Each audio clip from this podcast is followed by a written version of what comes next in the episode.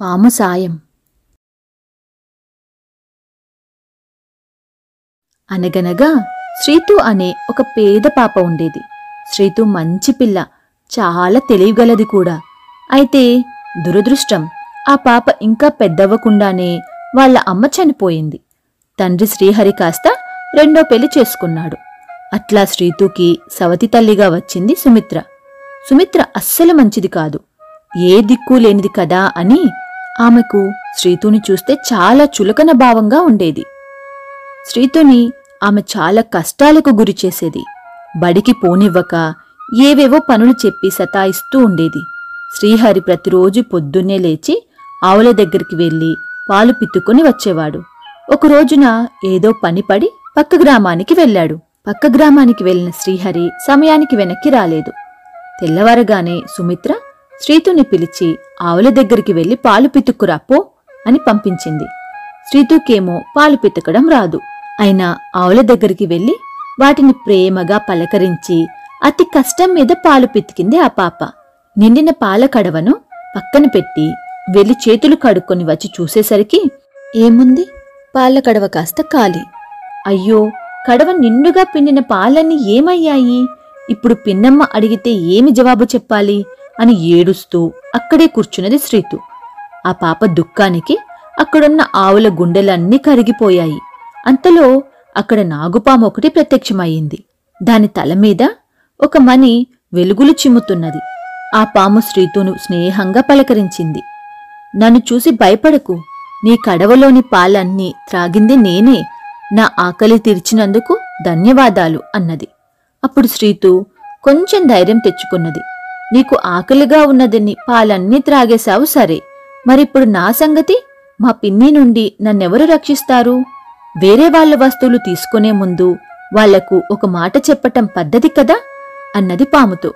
అప్పుడు పాము అయ్యో అంత ఆలోచించలేదమ్మా.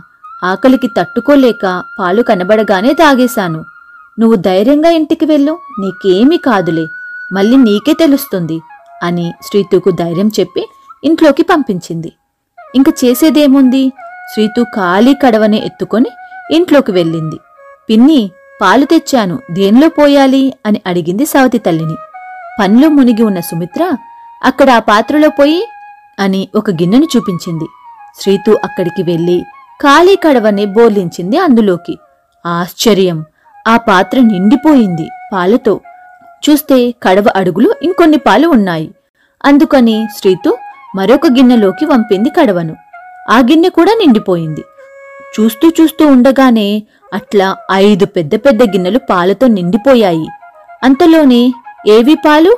అని వచ్చి చూసిన సుమిత్రకు ఆశ్చర్యంతో నోట మాట రాలేదు.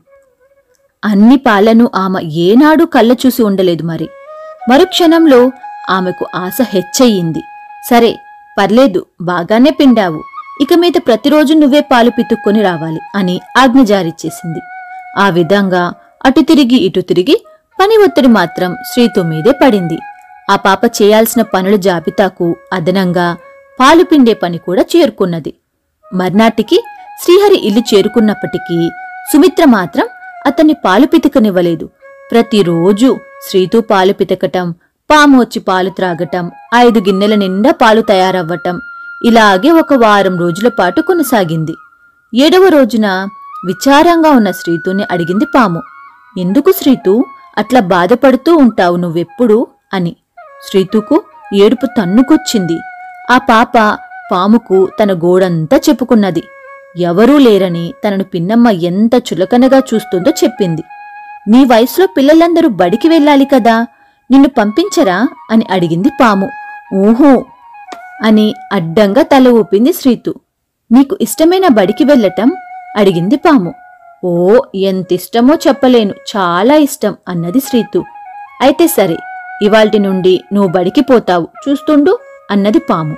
ఆ రోజు కూడా ఎప్పటిలాగానే ఐదు గిన్నెల పాలతో నిండాక శ్రీతు కడవను కడిగి పెట్టేందుకు బయటకు వెళ్ళగానే సుమిత్ర వెళ్ళి ఆశగా ఐదు గిన్నెల పాలను చూసుకున్నది.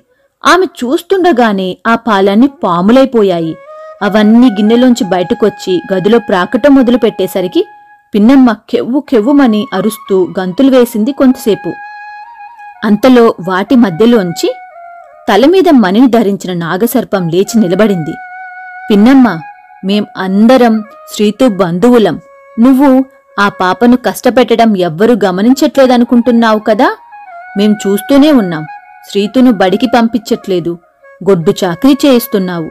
దురాశ కొద్దీ పాలు పితికే బరువు కూడా ఆ చిన్ని చేతుల మీదే మోపావు. తప్పు కదూ? అని అడిగింది. సుమిత్ర పాముకు నమస్కారం పెడుతూ తప్పుకాయి నాగన్నా ఇక మీద శ్రీతును నా బిడ్డలాగా చూసుకుంటాను. ఏ కష్టమూ రానివ్వను. నన్ను నమ్ము అని కళ్ళనీళ్ళ పర్యంతం అయింది పాము సంతోషంగా తల ఊపి మాయమైపోయింది. అటు తరువాత సుమిత్ర పూర్తిగా మారిపోయింది. శ్రీతును సొంత బిడ్డ కంటే మిన్నగా చూసుకున్నది. శ్రీతు బాగా చదువుకొని తల్లిదండ్రుల పేరు నిలబెట్టింది.